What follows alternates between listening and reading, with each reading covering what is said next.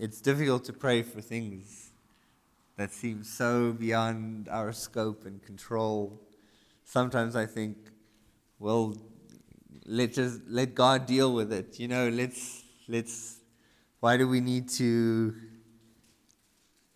pray for things that are so out there? You know, but I encourage you to pray for our government at home as well.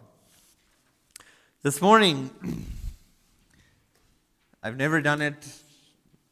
Hopefully, never do it again. Not that it's a bad thing, but I want to revisit Luke chapter one.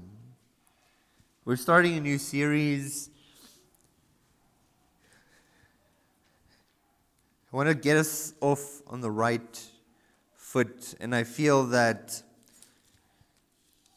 two fourteen-hour workdays and some other medical things going on in my life that I did not give this passage justice the last time I preached, and I left some people more confused. Um, I want to not preach the same message again. If you look at the outline, the, the name is different, the outline is different, the content is different. But um, if they can make a new Spider-Man movie every four years, I guess I'll be allowed to to try again. Um, this man on a mission. In Matthew eleven, Jesus does say this. Uh, I'll actually read it as um, as an introduction this morning, what Jesus had to say about Matthew. About, um, sorry, about John in Matthew eleven. Speaking to some of his followers, he says this in verse ten. For whom it is written, look, I am sending a, my messenger before your face, who will prepare your way before you. Truly, I say to you, among those who are born of woman, that uh, there has risen no one greater than John the Baptist.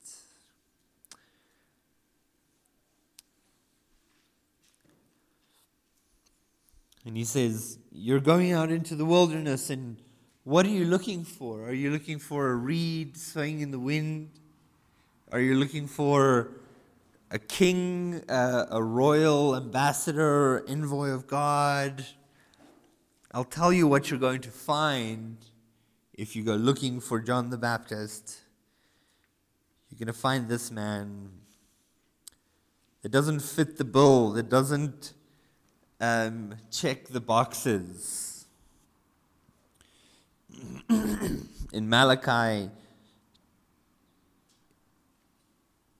the last verses of the Old Testament, and I've written it here in your bulletin, verse six and seven. See, I will send you Elijah, the prophet, before the coming of the great and dreaded day of the Lord.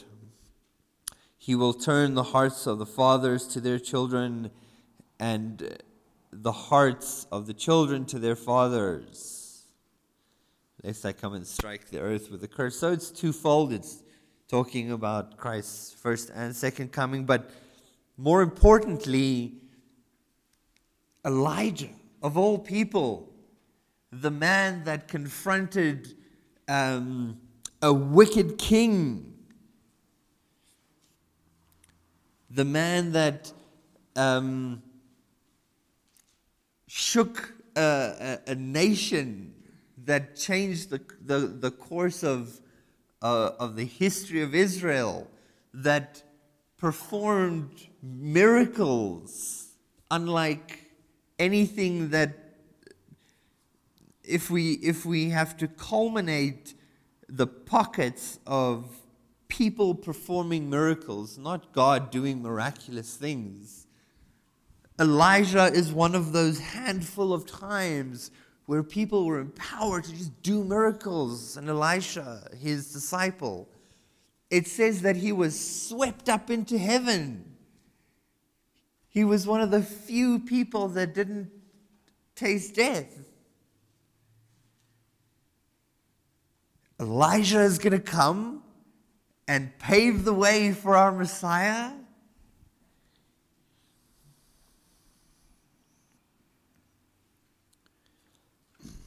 Let's turn now back to Luke chapter one.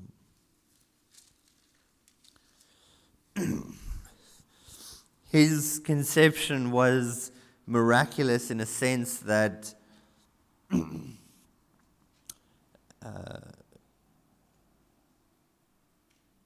his parents were not medically able to have children at their age, and um, and yet they did.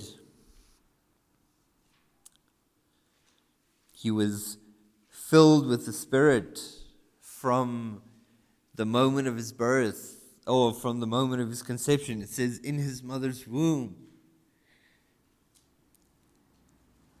So the means of John's conception was, was miraculous. But then, let's read what the angel says from verse thirteen. But the angel of the Lord said to Zechariah, so if you remember last time, Zechariah, John's father, he was a priest in the temple.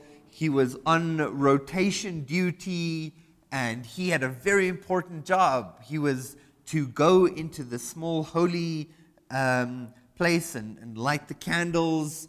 And, um, and then tradition states that afterwards he would come out and they would sing hymns, and he would um, do a prayer of benediction.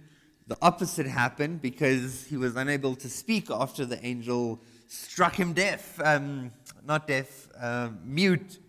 He came out and he had nothing to say. And this miraculous uh, thing was sort of anticlimactic.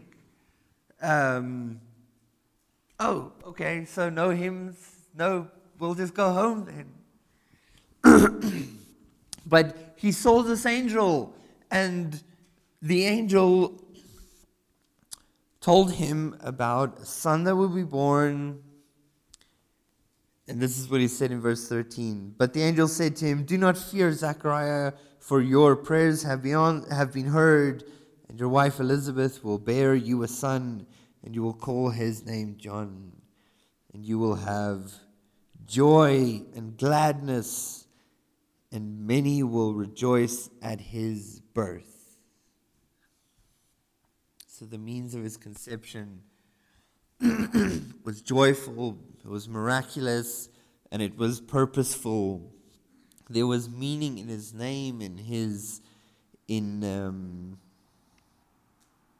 in this gift of life that God had had um, had given Elizabeth and Zechariah to shepherd, uh, to parent. And then in verse fifteen, he says, and this, this child will become a man. Wouldn't it be great, or not great, but wouldn't it, for every parent to hear what their child would grow up to become? A lawyer, a doctor, astronaut. Not an astronaut. I don't want to send my kid to space. Space is dangerous. He says fifteen, for he will be great in the sight of the Lord. Did Jesus not call him a great man?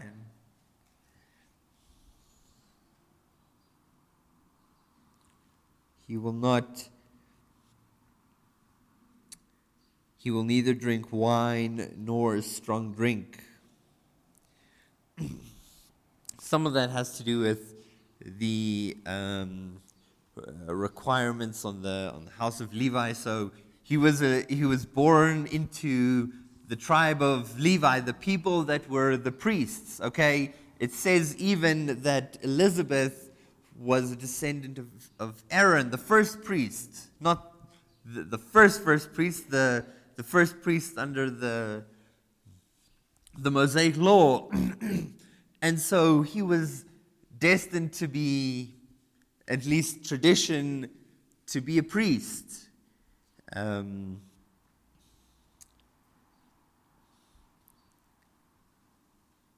and then it says, and he will turn many of the sons of Israel to the Lord their God.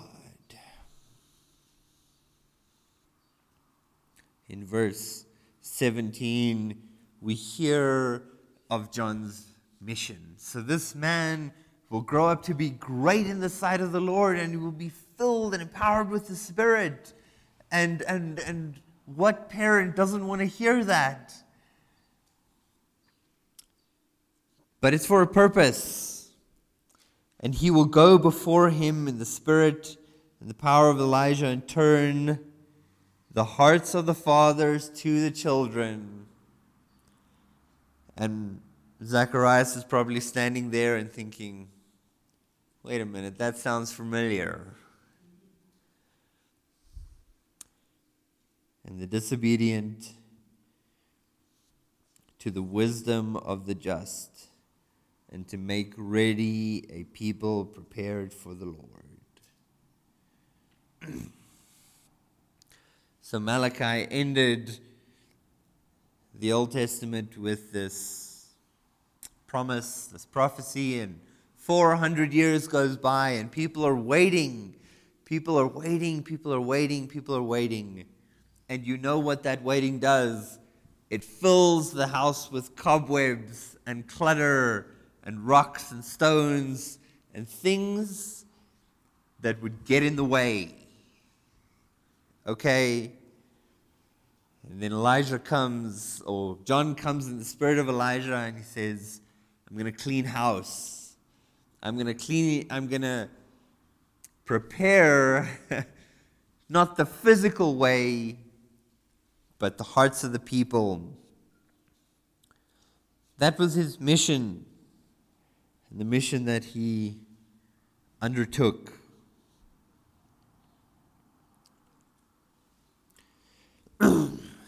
Then Zechariah doubts. He gets struck mute so that the angel proves his point. You wanted a sign to know that this is all going to happen. There's your sign, and I'm also going to make you mute. I think um,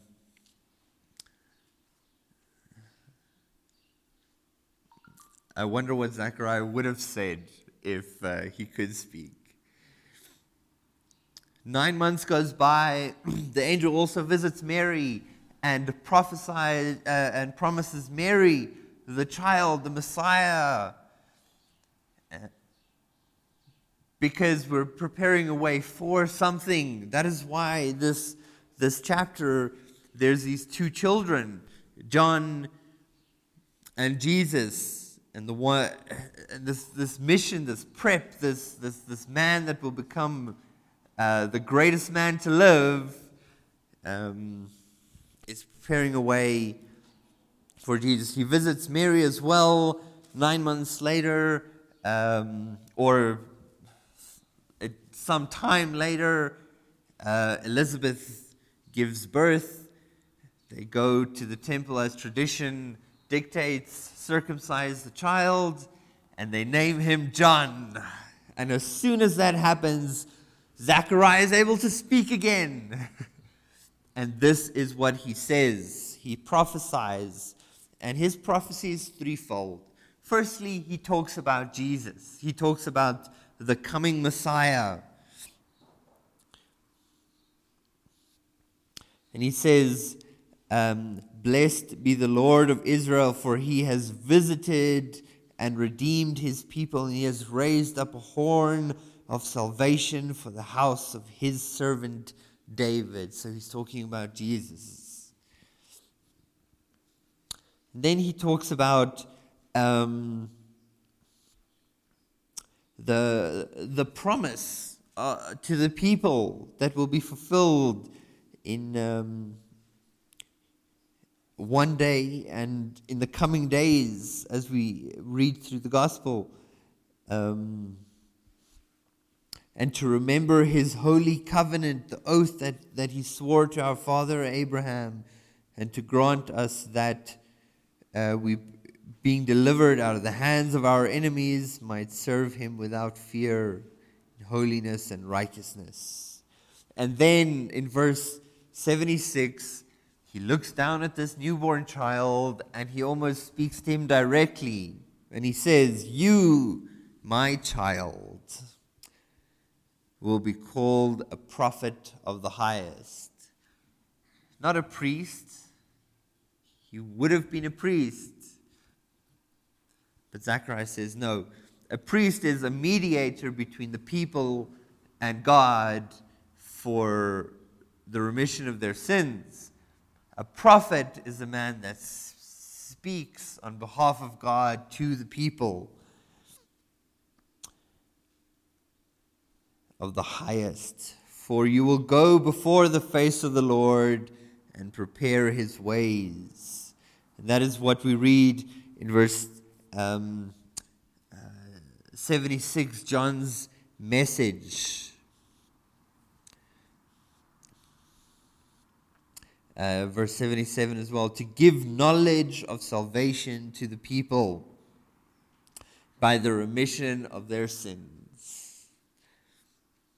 He preached repentance. He preached um, the Lord's mercy, whereby it says, through the tender mercy of our God. Salvation is at hand, and we must repent. That is the message that he preached. And then lastly, his motivation.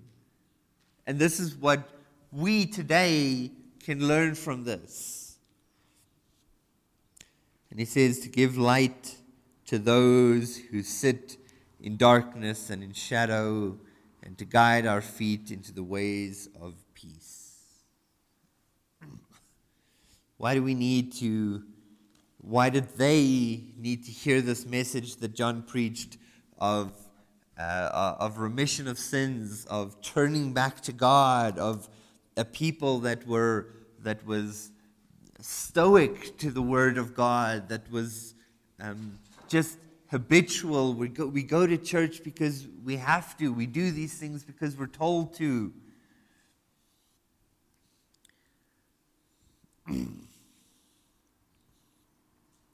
Because it says we sit in darkness.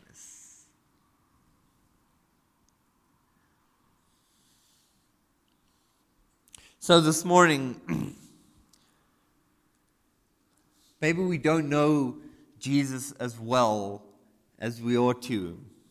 And maybe through our journey through the gospel, we can get to know Christ better. And maybe our hearts need to be dusted off from the cobwebs as well, and a certain sense of coldness and habitualness and stoicness needs to be dislodged from our hearts as well, as we get to know the person of Jesus Christ and the gospel that he came to preach, or the gospel that we preach. Perhaps it's a case that we don't know Jesus at all, and he's just a man, and our religion was like the Jews at the time, um, going about the motions, and we're actually just sitting in darkness. We don't know the road to peace, peace with God, not inner peace, not Buddha's Zen contemplation. We're at peace now. But a rebellious people being at peace with our Creator.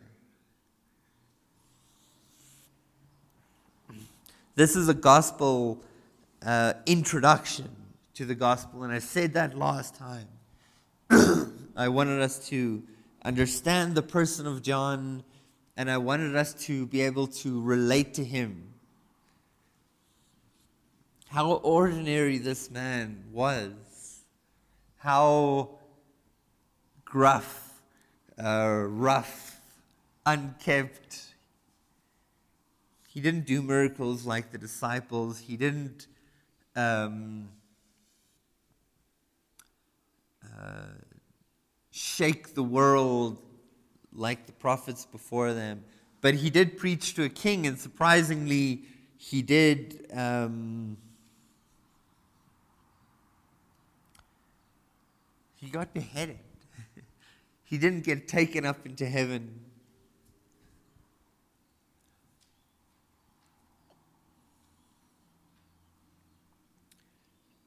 Can we relate to this man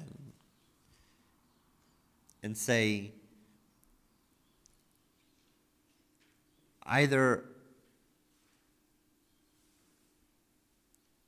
we need to stop waiting for the miracles to happen. We need to open the Word of God, plainly, ordinary. We need to dust off the cobwebs. We need to prepare our hearts and repent of our sins. Or we need to be motivated to share the gospel to a world that's that's not ready to hear it. We can relate. We're not the nation of Israel. We're not, we're not hearing of the coming Messiah and of the promised prophets, but we're sharing the gospel to people that don't know they need it. That is why he preached repentance. I I'm a sinner. I need salvation. I need God. I need Christ to save me. Let's relate to this man today. And as we move through the gospel, um, let's keep that in mind. But it helped me to remember and to stay motivated in sharing. And also to watch my own heart. Um, we're waiting for the Messiah like the Jews waited for the Messiah then, right? He's coming. I don't want to be accused of having a habitual frozen stoic religion, sitting here just because. There's not going to be a there's not going to be a preparation when he comes again. He's just going to come. And the Bible does tell us to be ready for that day. Malachi warns in a twofold way. The great and dreaded day of the Lord.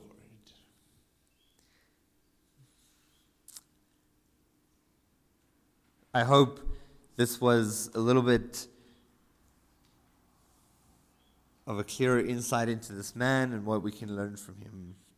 But let's pray and uh, and head home. Lord, we thank you for this time. We thank you for the gospel and your word. We pray for the president's announcement tonight as well. And Lord, I've been recently informed of um, loss of family from uh, former um, attendees, and as well as uh, Pastor Robert Marsh. Um, his mother also passed away recently. And Lord, there's so much loss of life. We know it's there in your hands, and life and death is um, is in your sovereign will. May we be comforted by that, but I pray that you may also give comfort to the families that are affected by their loss. We thank you for this message now and for this day. We praise and worship you. Amen.